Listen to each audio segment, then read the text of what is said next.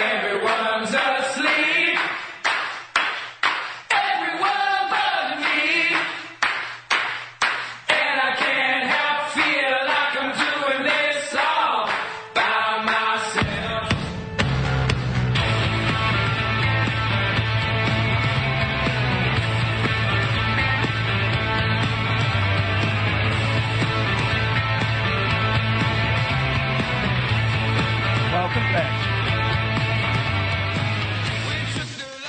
Welcome back, ladies and gentlemen, to hour number two of the fastest two hours in talk radio. It's the Vinny Eastwood Show. On AmericanFreedomRadio.com, five days a week, you can listen to the soothing sounds of researchers, doctors, and uh, authors, radio show hosts, artists, bloggers, journalists, researchers of all makes and models and political stripes right here on the Vinny Eastwood Show. If you want me to interview somebody, you merely need to suggest their name and uh, find me their website or contact details or something of that nature, and I will try and get them. Without fear or favour, if you come on the air with me, I am here to make sure that it is fun, that you get to express your ideas, that you don't get interjected and interrupted. You know, this is this is kind of like taking a radio holiday, if you will, because we all do things very, very seriously. I know the information's important, but sometimes you do just want to take a wee bit of a holiday. So you drink a cocktail and you listen to the Vinny Eastwood show, have a few laughs, and enjoy the listening to really good information from incredible people. Like my very special guest from Cutting Through the Matrix, Alan Watt. Welcome back. It's a pleasure, yeah. Mm. How long have you been doing your radio show? Uh, that one, I think seven years straight, that one, uh, on RBN. Uh, and before that I was on, uh, lot, well, 98 till about 2004, back in six again with Jackie Patru on Sweet Liberty. And I didn't intend to come in, onto the radio actually.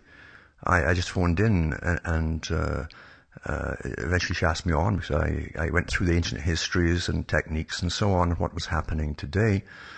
And, and, and uh, then she says, why don't you write some books? And I said, well, I hadn't even thought about that either. Uh, and so I rattled a few off, um, a series cutting through. Was called One, Two, and Three. Uh, and you can get that separately or, or in one volume. And then I followed it up by another, another book too on Waiting for the Miracle. And I've got another three coming out in the next month or two. So, um, I kind of fell into it, but I've, I've fallen into so many things like that too, because even in music, I, I'd always played music, uh, uh, from the age of 15, and I didn't really take what I did so seriously, even though I was on stage uh, early, uh, a few big shows. And uh, I, I sort of drifted into it. Could, could you do some a session? Well, yeah, okay. Could you write this song? Yeah, okay. But I, I, and I traveled across the world and so on. But I, I still thought thought it wasn't real work because there was no sweat to it. You understand? That was the old British system, and you too, your, your indoctrination, uh, and uh, and so I kind of fell into things, uh, and but I learned so much because, especially when going across Europe, I found out uh, from politicians who would invite you back after a concert because I did some classical stuff too on guitar. Um, and they, they would give you a meal and you'd sit at the dinner table and, and they'd chat away to you and, and I, they knew that there was a complete amalgamation coming. I mean, they mean total amalgamation and eradication of the, the national countries under the EU. They knew that back in the 70s. I found that out from a top person who, by the way, left as, as high up there. Uh, uh, I think she was vice prime minister or close to it in Norway. And then she went to the United Nations, which is what usually happens. Uh, and she just told me it's a certainty, a matter of fact. Then I noticed too, going through the countries in Europe, and uh, they're all passing the same laws from their national governments about the same things at the same time, but never mentioning these were international laws. Uh, so I, I realized we're already under a global governance, and that tied right in with the, writings of, of um, Professor Carroll Quigley and others before him, who belonged to these big institutions who worked on this very agenda uh, global governments. Karl Marx mentioned uh, they would amalgamate Europe first into one, one, one basic nation. Uh, the, the, countries would become provinces, uh, and uh, you'd have a, a, government, and there'd be three trading blocks. The Americas would be next. We'll have, a, we'll the NAFTA here, free trade agreement before NAFTA. And it's still amalgamating with the whole of the Americas, by the way. And then it would be followed by a far eastern Pacific Rim uh, region. Uh, for Australia, New Zealand, China would be the, do- the major domo for that region. And uh, by the way, the Royal Institute of International Affairs published a book from their, their, their meeting, their world meeting in 1937 in Melbourne, Australia, where they held it that year. And uh, it's a fascinating book. Uh, it's a member's copy, I think. And uh, it was, they published it the following year after the meeting. In the back, it has all the, the, the attendees, the prime ministers and top honchos from every country involved were all there. The public knew nothing about it. Uh, yet all the top parties of even the communist parties in those countries there too, they were all for world government. The top bankers were present. And the quotes of each statement are, are, all throughout the book. And it says at the beginning, um, it was financed and paid for by the Rockefeller Foundation, as always, and went under Chatham House rules, which is Royal Institute for International Affairs, meaning uh, they could they tell so much to the public, but not to, to tell them the greater details of, of their agendas. They said at that time, 37, there's an upcoming war uh, with Germany. It As will you're happen. explaining this, uh, this, this kind of uh, paradigm, how you have these, uh, these people that wind up in uh, positions of power that wind up going to the UN. That's what happened to our former Prime Minister, Helen Clark. She became Yes. Prime Minister here, then she got the third highest paying job at the UN. And then Yes. you talked about how uh, laws would be implemented globally, but people wouldn't be told that they're happening on globally. Well, we had this big incident here in New Zealand called uh, the terror raids, where the police blocked off a town. They surveilled like 2,000 people or, some, or, or something like that. An absolutely unbelievably huge story. But it happened in 18 different countries at the same time. And then Yes. you talk about how the uh, the the governance of uh, the uh, European Union would be set up, and they knew about this back in the 70s. And then the American um, uh, governance is going to be set up under NAFTA, and now the Oceania region is being set up through something called the TPPA, the Trans-Pacific Partnership Agreement. and then you talked about how financiers are all connected, and and and, and at these big meetings that set up and plan and and uh, implement this agenda. Well, our current prime minister is John Key, who used to work on the board of the Federal Reserve in New York for two years as the head of the European bond and derivatives trade. He was actually one of the people who was instrumental in setting up the derivatives trade, which was one of the primary causes of the 2008 financial collapse. The exact same year, by the way, where he was elected in New Zealand to save us from the financial Yeah. collapse that he helped cause. Yeah, and you'll find most of them too, all, have worked and started off with Goldman Sachs. They're the, the banker to the world. Uh, the, the governor of Canada, of Bank of Canada, Mr. Carney, just got put in as the head of the Bank of England, so he's moved over to England now. It's musical chair time because we are global. Uh, a clique owns the money supply of the world. They have the rights to print each country's money up and, and uh, tax it all back from the public. We're just the guarantors for debt. That's all we are. And um, ag- again, a very old. It's a photo. Don't forget that Charles Galton Darwin, uh, the descendant of Charles Darwin, he, he was a physicist who worked on the Manhattan Project. In his book uh, in 1950s, he put out um, the next million years. By the way, he said about, about the future and how the same elite would rule it, and, and society they'd bring in. Getting back to talking about women look, looking sometimes masculine, he said we shall alter the hormonal chemistry in the male to make him more passive and it'll have a different effect on the women who become more more assertive and aggressive. Uh, and sure enough, uh, in the 1960s, uh, in the medical books, it came up for the first time. They'd suddenly noticed that doesn't happen in evolution. Suddenly noticed that women's hips were getting narrower all the time, and that's when they started cesarean sections more often. So physically, we're getting re-engineered back then. And, Charles Galton Darwin also says we can put it in their water supply, in their food, or even inject it with them, or uh, inject substances which would alter their hormonal chemistry. This is stuff that you don't get this from a top global player like Charles Galton Darwin. Uh, high up there in, in, in, in uh, even the physics world. Uh, he also said too, by the way, we, we are in the process, and he was talking on, on, on behalf of the top elite eugenicists that, that also have charge of, of these programs. He said, uh, we are now in the process of creating a, a, a, new form of slavery, he said. This is, there's always been slavery in one form or another. We're now in the process of creating a new form of slavery. A more sophisticated form of slavery. This is where it all ends up to be.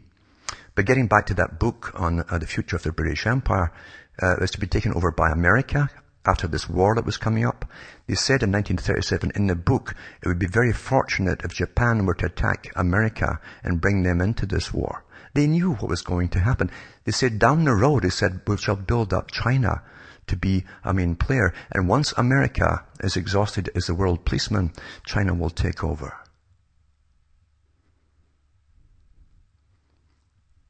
So we're living through a script, you understand? This is what's So happening living through today, it. isn't it? Yeah. The Chinese hold uh, a, an enormous amount of US dollars in reserve. They could just dump them, and overnight, the entire US economy would be worth virtually nothing. And people would be able to come in and buy up the entirety of the United States for pennies on the dollar, I'd say. It's actually happening. China's buying big chunks of the US. Uh, and you already had that happening in parts of Latin America where they're buying uh, land for debt swaps. Uh, that was all originated by the World Bank. By the way, the World Bank, the Bank for International Settlements, and the IMF and the World Trade Organization were, are all created and run by the Royal Institute for International Affairs, a private organization. Well, that's interesting because the Chinese are also buying a large quantity of farmland here in New Zealand as well. What I found interesting is that the argument for uh, private investment and that that kind of thing, you know, might make sense. The problem is nations with criminal bankers at the at the behest of them are buying up the land of other nations. So when you actually start drawing the borders about who owns what, who controls what, it'll actually get to the point where, hmm, there isn't any countries anymore. It's corporations that- own everything, that's the whole thing. including the back to Karl government. Marx. Well, that, that's, that's the whole thing. Getting back to Karl Marx, he said eventually you have the withering away of the state. And this was picked up by the same organization that you thought were fascist or right wing that owned all the cash, the Royal Institute for International Affairs. Uh, so uh, you, you find this one organization created both systems, ran both systems, still do by the way, and um, and it all planned. You, mean, you need the dialectic approach to get change moving. One thing on its own, a culture that's steady, is called stagnant. If you have opposition to that culture, the dialectic, then you can get negotiations, arguments going, and, and out of that comes resolution or change.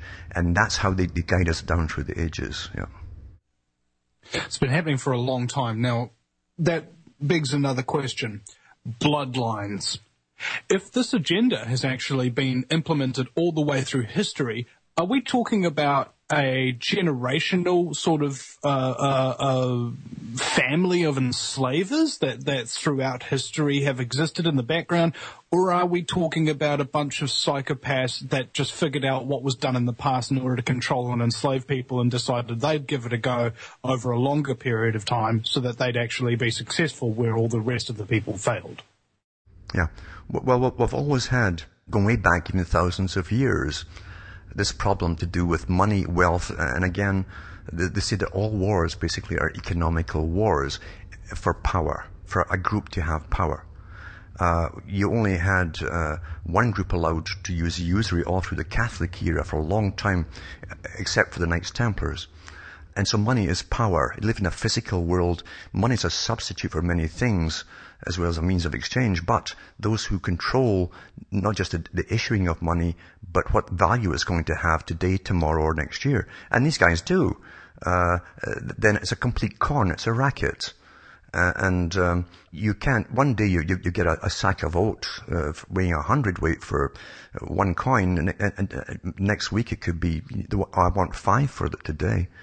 Uh, but that makes no sense at all. I mean, barter, for instance, was always negotiation between two people for one thing. Uh, today it's out of your hands. The guys who have created the private uh, reserves, the, the, the, the, banks for countries, uh, and it's all secret who owns them and so on, the big shareholders. Um, they run the world and they set up their system because these guys are taught from childhood a completely different history from you they get access to archives if they've been tested and found not to be a blabbermouth. Because all the children, by the way, are tested in the elite groups. And, and they, they get a complete overview of how it really is and how it must remain. Uh, you'll find even with people like, like Aldous Huxley talking in his documentaries, if you go into Alan Watt Cutting Through the Matrix archives, you'll hear the Berkeley talk that he gave and, and the, and the Mike Wallace talks as well. The links for there. He, uh, he, you could see the man is thinking in two different methods, one for the public and one from what he knew, what he could say and what he couldn't say. But he warned of it. He said it's not too difficult now for a, a small scientific elite to take over uh, the, the, whole world's cultures and run it in their own direction to suit themselves. He was talking from experience because he took part in these world meetings with his brother Julian Huxley, who worked at the United Nations. So we're going through, as I say, a very old script uh, it's intergenerational, no doubt about it.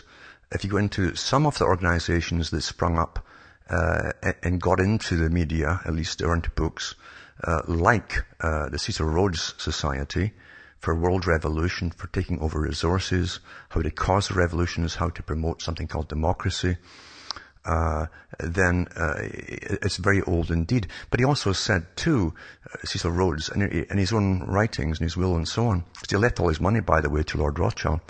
Uh, he said, um, he said that we'll use uh, techniques and be a form of a secret society, much like the Jesuit system. So they copied the techniques of Jesuitism. And Winston Churchill at one point in, during World War II was out of the loop, actually because uh, he was a drunk, he was a front man and all the rest of it, and he, he could like to yap, you know, and uh, he was kind of out of the loop, and he found something out, and in Parliament he said, he said, we don't know the name of this organization. Now, different names like Lord Alfred Milner Group, the Round Table Society, different names that's going around, but no definitive group. Uh, and um, he says, he said, I've just found out they exist, he says, and they're right. He says, not only are they behind many of the wars, he said, he said, um, they're also writing the school book histories for the children with, with a different account, you see. Uh, this is in 19, this is in the war. And sure enough, uh, that came out with Professor Carl Quigley, who, who was a personal historian for the Council on Foreign Relations, in the American branch. Uh, he got into the archives. He took over from Alfred Zimmerman. Alfred Zimmerman, by the way, was a, was the communist leader. and so they don't care about communism. And he actually says that in the book. We don't care who we bring in because they run them all, you see. Dictators, communists, uh, fascists, right wing, whatever. Yep. See, see, they pull the wool over the eyes of everybody, even the people that, that work for them that know what's going on. It's like there's no loyalty, only betrayal and scumbaggery. I remember Winston Churchill was dr- was uh, drunk walking through the streets one night. An Old lady said, "Mr. Churchill, you're drunk," and he said, "Yes, madam, but you're ugly, and tomorrow yeah. I will be sober." And we'll be right back after the break at the Vinny Eastwood Show. You're listening to the future of talk. Freedom Radio. This is American Freedom Radio.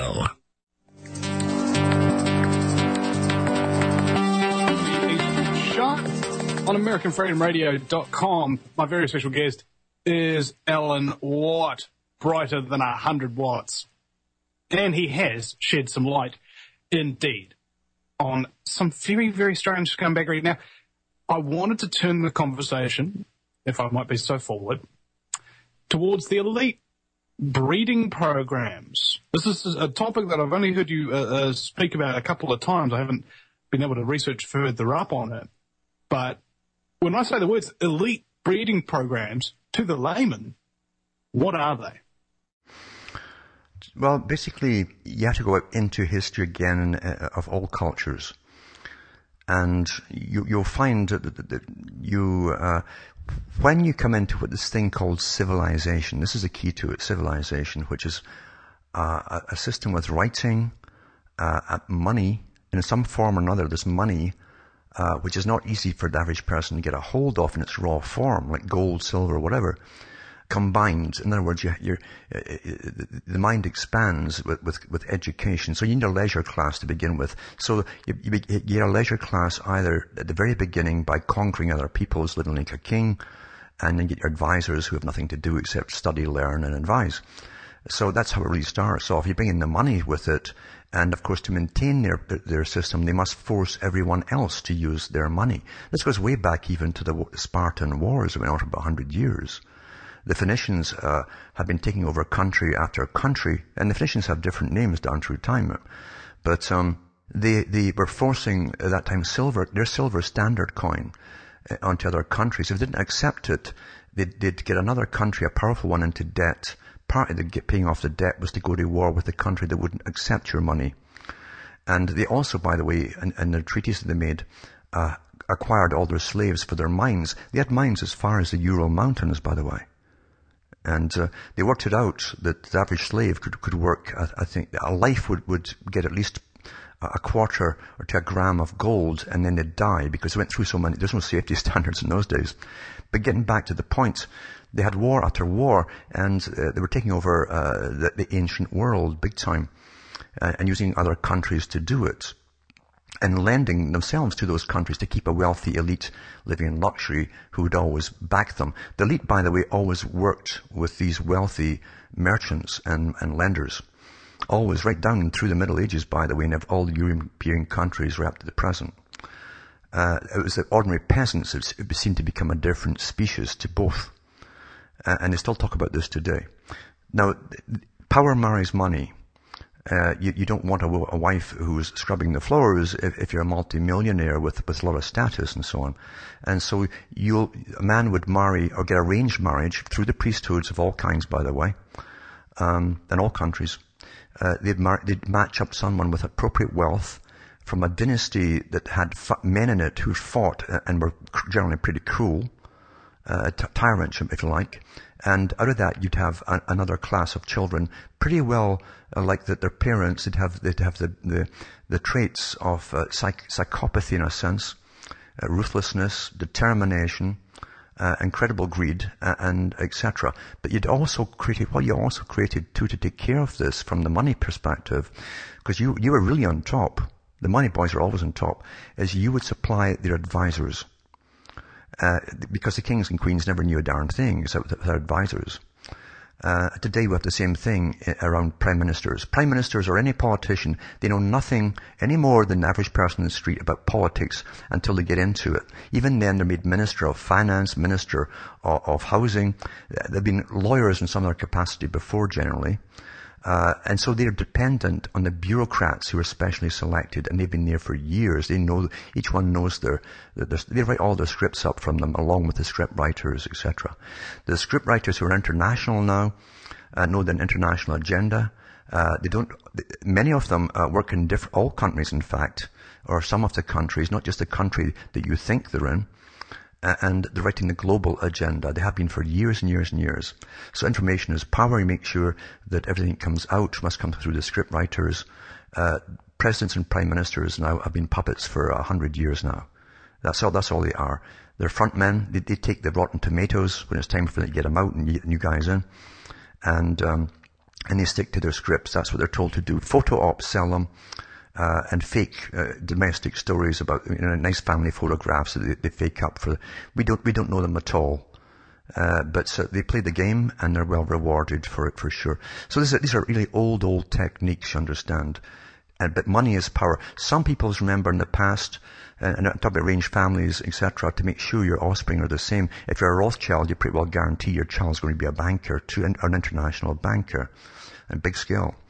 Uh, so uh, you're pretty well secure in that. Whereas most European people, for instance, uh, uh, uh you'll find, or British people even, the parents don't do high investment in the education of their children. The elite do. They make sure they've got the best education money can buy, special schooling, and they get side schooling as well into the real world, how it really works by, by, by private tuitions, private tutors. So getting back to, to, to I think it was uh, Lord Bertrand Russell, he said the guy who was given permission to work with all these top groups like the Frankfurt School to change, destroy culture, bring in the new global society, he said uh, that eventually the ruling elite, and I think he actually meant it was already there, the way he said it, he said will become a separate species from the rest. I think that's happened. It's been here for a long time like this. So, we're given one reality, we grow up trying to get by. We think we've had a good education, we run for the carrot when we leave school or college or whatever. and you find you're not going to get it because things don't work that way. The psychopathic types run up the ladder. They're noticed by the big organizations. They pluck them out and use them. Uh, and that's how it's really always been, unfortunately, in a monetary system where money is the reward, money gives you security, because we all have fear of, of things, same things. Poverty, no shelter, no clothing, no heat, no food, uh, uh, sickness without friends. With money buys all of that. So all, all your basic fears are gone. Now you can imagine being born to a family where you've never had even the thought of those basic problems. They have a completely different overview of themselves, their families, the world, how it really runs. And your mind can really expand when all these wars, all these worries have gone from you. You don't have them anymore. You're, they don't care about who they're going to get matched up with, by the way, for, for weddings. As long as they have the child as an offspring, the guy can have his little affairs on the side. So can the woman, by the way, as long as she doesn't have a child by someone unauthorized outside the marriage. That's why that you've always had royal abortionists right to the present time, by the way. Not just for the, royal, the main royalty, but all the cousins and queens, because they all have titles to the throne. If some someone had, could, would die, they all have, uh, the royal abortionists go around and take care of all the little problems they have. And that's in all cultures as well. So, today you have an international elite. Uh, they've seeded themselves around the world for a long time. Uh, they run China. Uh, they're in all the countries. Uh, don't don't think that China is doing, taking over this country or that country. China is also financed by the same financiers uh, who also run all their bookkeeping systems for them and, and management systems because the Chinese didn't know how to do it at all. Uh, and under the under the guise of oh it's China, it's a nation that's buying this. There are big private corporations uh, international corporations who are really behind it and who own uh, the big plants and so on in China. Just as, just as happened in the Soviet Union, it was exactly the same. Everything is a fraud out there, basically. I see no difference. And and why don't people wake up to this? Well, because they've still got those same brilliant techniques of making sure that you're educated to believe contrary to anything that is the truth. They, have done many studies. I've read them on the air, in fact, when they came out of Harvard or wherever. And they found out that the higher education that you have, uh, especially if you come from a, a higher middle class family, um, uh, you you will you want the, the, peer pressure to belong to the status group you are in. The higher you are, uh, overcomes any thinking against the negative or the negativity you see against your, your own indoctrination. So they're, the, the, the, least people to, to, to, uh, to, ever look at the truth or at least question it. You also find that, that um, not only will not question the truth, they, they really so much want to belong. Uh, the greatest shame for them is, be, is to be tossed out or ignored from that, that particular peer group.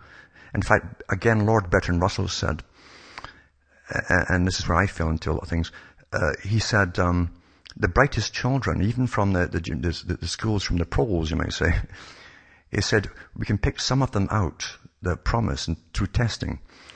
And it's all fed into a centralized system. And, and this is way back in, in the 30s and 40s. And he said, he said, uh, the brightest of them must be recruited and taken from their background and their family, so their culture is forgotten, brought into the hallowed halls of Eton or Cambridge or somewhere, and he, and he said, and become one of us and do our bidding and really approve, but never have contact with where he came from and so on. He said, if such a child exists who has ability to figure such a thing out, he, he may become a, a, a, a, spokesperson with the gifts and abilities in the future that will go against us. Therefore, he said, we must eliminate him. That's his, his, his own book, by the way. So let me get this straight. They want the best and the brightest to work for them, but not bright enough so that they can figure out who they're really working for. Oh, never that. In fact, even the Royal Institute for International Affairs has a, an outer party and an inner party. That's what George Orwell was talking about in his book 1984. And Professor Carroll Quigley goes through this. The outer party uh, is all built on faith. You'll get up the ladder, do you're told that is the system is good, and uh, never ask any questions from a superior. If you don't understand something, simply obey. Very much like Freemasonry, in fact. And you find that uh, uh, the, the upper party belongs to All Souls College for Life in Oxford. That's called the inner party. And Lord Alfred Milner planned the Boer Wars and the Rhodesian Wars and the takeovers. They also planned for many years in the late 1800s for, for World War One uh, there too. And Quigley, Quigley remember, he's their personal historian. He said that they've been behind all the wars in the 20th century and still ones to come. So he said it was time that the public knew this, and he actually thought the public were so dumbed down by then and would accept being run by experts and authoritarians that he said it was time the public we could, we could publish this. But he was mistaken because they published his books, then they, they broke his plates when they realized he said too much. The Anglo-American Establishment is a fantastic book to read. Yeah. I'm, I'm sorry. Uh, have any of these people actually been brought to justice before? I mean, if let's say a, a member of a large, very highly involved family uh, being exposed for some sort of crime and the family being shunned in the media or something of that nature. The only one you've actually had uh, was was it King Edward abdicated in England and married the American woman, uh, multimillionaires. It wasn't just because of her. Actually, uh, that was a good cover story and so on. It's because he had shared ideas with Germany and and uh, he, he, at least the ideas of the world was being taken over uh, by what he called communist revolutionaries, which were working for a much higher power. The top communist uh, revolutionaries, by the way, way above Lenin and all these guys, who planned it all and so on, are all multimillionaires right into the present day. Or billionaires, multi-billionaires, maybe even more. So that's why he, he got out and, uh, in a way it was being shunned, but a deal was struck if he'd said any any more, he'd have been he'd have had an accident. You know. Yeah. Mm. Accidents happen more often than not. I've found. There's no doubt about that. Yeah. No, no doubt whatsoever about that. I mean, when Bill Clinton was in, people were dying all around him. really? Oh yeah. Oh yeah, people were dying all, all around, They even found in the grounds dead and so on. Uh, and um, Bill Clinton was put in by the big boys. I mean, uh, Arkansas was famous for the, the, the, drugs getting brought in and by, by the plane loads, and he was in, in that deal when he was a governor.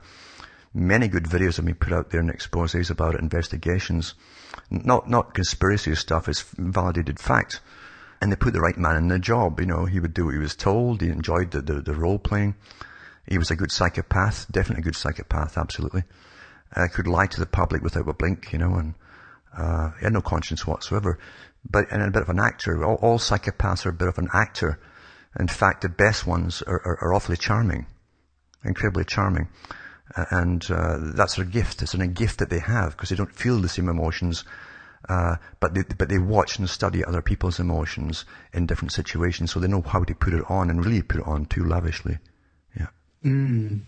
It's kind of like you're dealing with a creature that only sees through, let's say, a beam of light. Mm-hmm. And so what you do in order to ensure that that creature can't even see you is you put a mirror in front of you.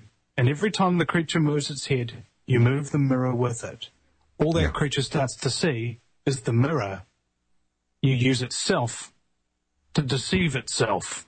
Then you get to use the creature for whatever means you want. Pretty much so. You're a human being.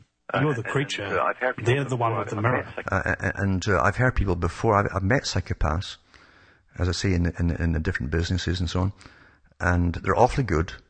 And I've seen them work on people, and that person will tell you it's as though uh, when you were voicing your concerns to them, you felt like you were the only person in the world, and this person's complete attention was all about you and around you. That's, that's, that's how you come away from them, the experience with them. Uh, and and they, are like different creatures actually. The, the manipulative psychopath is incredible, and that's an awful gift they have. This, they don't have to sit and at, work out a plan to work on you. They read you almost by uh, telepathy, you might say. I'm kind of joking there, but maybe not. Who knows? But they can read you and all your body gestures or any, any anything in your face at all, like a book. They know you. Which is why they're so good at swiping your ideas, uh, starting defamation campaigns, and destroying people's lives to protect themselves from exposure. We'll be right back. News and information you can trust. This is American Freedom Radio. Freedom, freedom, American Freedom Radio. Radio. American Freedom Radio. Look at me, look at me, driving and I won't stop. And it feels so good to be alive. Welcome back. And on top, my reach is global. My tower. Welcome back, ladies and gentlemen, is now the final segment. Uh, displeasing as it might be for me. I think I think it's been like nearly uh, nearly two years trying to get you on the show, Alan. You've been a very, very Yeah. busy man. I, I had to, uh, um, on RBN, I was doing a one-man band basically. And you to cover the whole world's news. I get 500 links a day. And, and I'd start, uh, early in the morning, uh, I'd rush through the whole day, pretty well stuck to the chair, right through into the show, starting at 8 p.m. Eastern and finishing at nine. And then after it was, it was broadcast, I'd also upload it to my site. So I had to cut out the commercials and so on. I get to bed and upload that by satellite, slow. So I get to bed at two in the morning. Or that's when it's finished. Yeah. So I had no, I eventually cut out all uh, other shows and I've got hundreds of guest shows I shelved, but I've, I've got back to them now. And this way I'll have more time to finish off the things I should be doing anyway, because you can read the daily news. It simply uh, reinforces everything you already know. The, the agenda is well underway. We're already completely global. Um, society is now brought to a stage where a lot of it, and, more so in other countries than some countries and others, is completely dysfunctional. Uh, uh, the big boys can then point round, which they're doing, they're doing under the guise and the use of anti-terrorism too everywhere. Uh, that they point out uh, you have murder, mayhem, rape, pillage, and plunder all over the place in some countries. Uh, you can't handle yourself. You need an authoritative, an authoritative system. I've been saying this for years. I'm glad mainstream talk show hosts have caught on to that and using it all. And um, and this falls right into the system because the Club of Rome, which is the, one of the top think tanks for the, the, the big boys, came out in the 1970s with a book on, the future and the plan for the United Nations and the world and the, the World Bank and so on. And they said that uh, democracy would never work. Now they knew that before they gave us a term democracy. Uh, and people think it's always been here, but it's, no, it hasn't. Up to World War One, the average, the average man in Britain didn't have the vote, by the way. Never mind women. He didn't have the vote if he didn't own property. Uh, so, I mean, and even then what you do, they, they, they give you the guys to vote for. You don't know them. You'll never meet them. They belong to a party. And Then they said, we, we can't represent you. Well, we can't do what our constituents want. I have to go with the party. So what's the point in having one? But again, the Club of Rome said, therefore, because there's so many com- com- uh, conflicting and competing uh, special interest groups today, and they made sure we got them all, by the way, it said democracy would never work. Therefore, we have to train the public into an authoritarian system. And that's what you've been trained with today, uh, and especially with the use of anti-terrorism and so on. Uh, you're noticing just authoritative uh, measures being rolled out like crazy, and the people are adapting. Like, like you know, Darwin said that, that to survive, you adapt. Most folk adapt without even consciously thinking through things. They just simply accept it and uh, and we're adapt we've already adapted through all the, the airport ridiculousness, nonsense, traveling and all that. That's all normal now. Everything everything is weird, we, we object about becomes normalized quite quickly. And uh, everyone, by the way, in a totalitarian type system, which this must be, uh, an authoritative system under the Club of Rome's rules, the United Nations rules, and so on. Everyone must be completely predictable, and that means complete data collection daily and they have it all now. It's all here. Yeah. It's uh, like we're reacting. Is, is it a Pavlovian response? You know, stimulus and then action. Uh, That's partly it too. Uh, you can do the most drastic things to societies with the most pleasant face, you know, or, or the most reasonable sounding, if it's marketed properly to you, uh, reasons for doing it. Uh, and we adapt to that too. Uh, fear is a fantastic method of taking all rights away. Every tyrant in Rome used that. Uh, we've got to protect you. Uh, and then you end up getting uh, searched and groped and all the rest of it at airports. So yeah, people give up pretty well everything. And by the way, after 9-11, that was the first thing all major media and news, and, and newscasters were doing, going around the streets, selecting certain people. They only get the selected ones that they want shown on television. Are you willing to give up your freedom for security? Uh, the oldest thing in the book, as we're doing all these uh, world surveys, and, and most folk were, oh yeah, okay, okay, you know. So, um, here you are. What can you do? You're locked in. People adapt to it. No one wants to stick their heads up. It is true that some, some people say, and understand this optimistic part, if we all just stop going to work tomorrow, if we all just stop for a week using gasoline, you see the, the prices plummet, for instance. And, and the, the, big boys would have to turn around and take note of you and, and say, what is, what on earth do you want? Uh, but you can never, and you know this too, you can never get the public to come together for something major together. It doesn't happen. You find that with unions too, you get the scabs going through, uh, uh and, and, and breaking it. Uh, you'll never get the public. They count on that. In fact, they sow the dissension amongst the people, uh, decision making time. Uh, this is old, old arts, very, very well understood and, and used. Yeah. What if your entire campaign was predicated upon explaining the system that they're going to discredit and derail you with so that any attempt to discredit or derail you is something everybody can easily identify and ignore. Well, once again, you won't get the, the, the commonality amongst the public. Well, That's again, the education element. The Imagine um, if the whole yep. and, and, what you have listened to your radio show for a couple of years. Yeah, you, you see, here's the thing again. The big boys don't sit back and let anything happen by itself. Uh, they give you the heroes to follow, by the way, down through history. Uh, and they, they, make sure that there's someone to, speak for you. Just like a politician, that's all he is, someone they put in front of pretending to speak for you. Same thing. He says, he talks language, you understand that he's my guy. And that's how it works. Um, so they understand human nature perfectly, perfectly well. Again, Orwell put that out in his book, 1984, uh, where Winston, uh, the, the, guy, is set up by the very guy who ends up torturing him to, to join a resistance movement. Uh, and they've been at it forever. Uh, and, and power must be maintained. It's maintained by fear and finding out who is questioning the system. And they give you the leads to follow. You follow the leads. You join the agencies, or you think you're joining some rebellious movement. And in fact, you're being led up the garden path by. They don't let things happen. We're, the, the world is so well infiltrated by thousands of people. Now you have all the, the data collecting, collection characters. People can't talk on the phone, you know, today. It doesn't matter how many times you tell them. Doesn't matter how many shows I've listened to. They can't talk on, on the phone to you if they phone you or email you without saying things that, that perhaps they shouldn't say. This personal detail. They, they don't think, oh, it's not happening to me. Yeah, it's happening to everybody, folks. You know. We've all profiled, we've all got virtual, the Pentagon, and I read the article in the air, they have a virtual everybody in, in a computer at the Pentagon. They collect the data daily from your, all your Facebook, your emails, your chats, everything, and your phone calls, and they add that daily to the virtual you.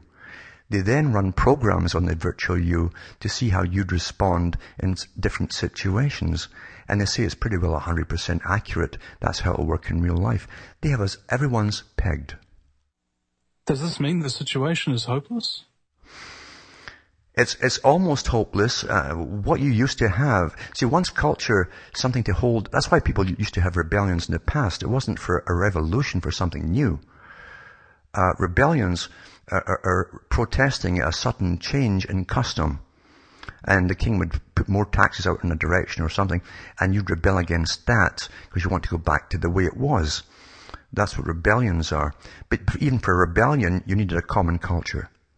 Common cultures are pretty well, for most folk, not for all, have been destroyed, you see. And, and so you don't have as much in common with, with people next door as you thought you might have, in fact. Uh, one time, H.G. Wells said it, and different ones said it too. They got to destroy the family unit. Marx said it as well, uh, and so did um, Lenin. Uh, and so, by the way, did Albert Pike and many others. Uh, destroy the family unit because in the past, uh, the average guy uh, and woman would be married at one time. They'd have children. That was the purpose of it all, to keep the perpetuity of the species and all that and uh, and you'd have things in common uh, with all those around you. And when things were going to hit the family, for instance, they'd, they stand together in masses And that's what came against local councils and national governments and so on. Is when you had that kind of commonality. When you destroy the, the commonality, uh, you can't get that kind of of support from people to stay together uh, for something that's going to help them. It just doesn't happen. Is that why they always kill the people that tell everybody to live together in peace and harmony? That's correct. And, and, and then they'll also tell you, absolutely, I mean, don't forget there's a double speak here that works awfully well as part of the technique. Uh, many folk think the United Nations is a wonderful organization. They don't realize the United Nations ran the Cold War. It was a referee between the NATO countries, which they drafted the charter up for, and that's their military wing, and the Warsaw Pact countries. Neither side could do anything to the other without the UN's permission. It ran both sides. It was all fake. It's all a very rational plan if you're a completely insane psychopath. Wouldn't you agree? Suddenly, the world being crazy doesn't seem so crazy at all. It's just a world being run by crazy people, actually. Everybody else, like you and me, we might be just as sane as anybody that uh, could ever be qualified as sane as a spectrum of normality. But at the end of the day, it ain't us that really make all the decisions. It ain't us that kill all the good people in society. It's them. And they must be exposed. There must be a glimmer of hope. Alan Watt, thank you so much for your time. I hope we'll do it It's again in another two years. Check it out, Thanks ladies and gentlemen. Cutting through the matrix. Thank you very much. We'll see you again sometime.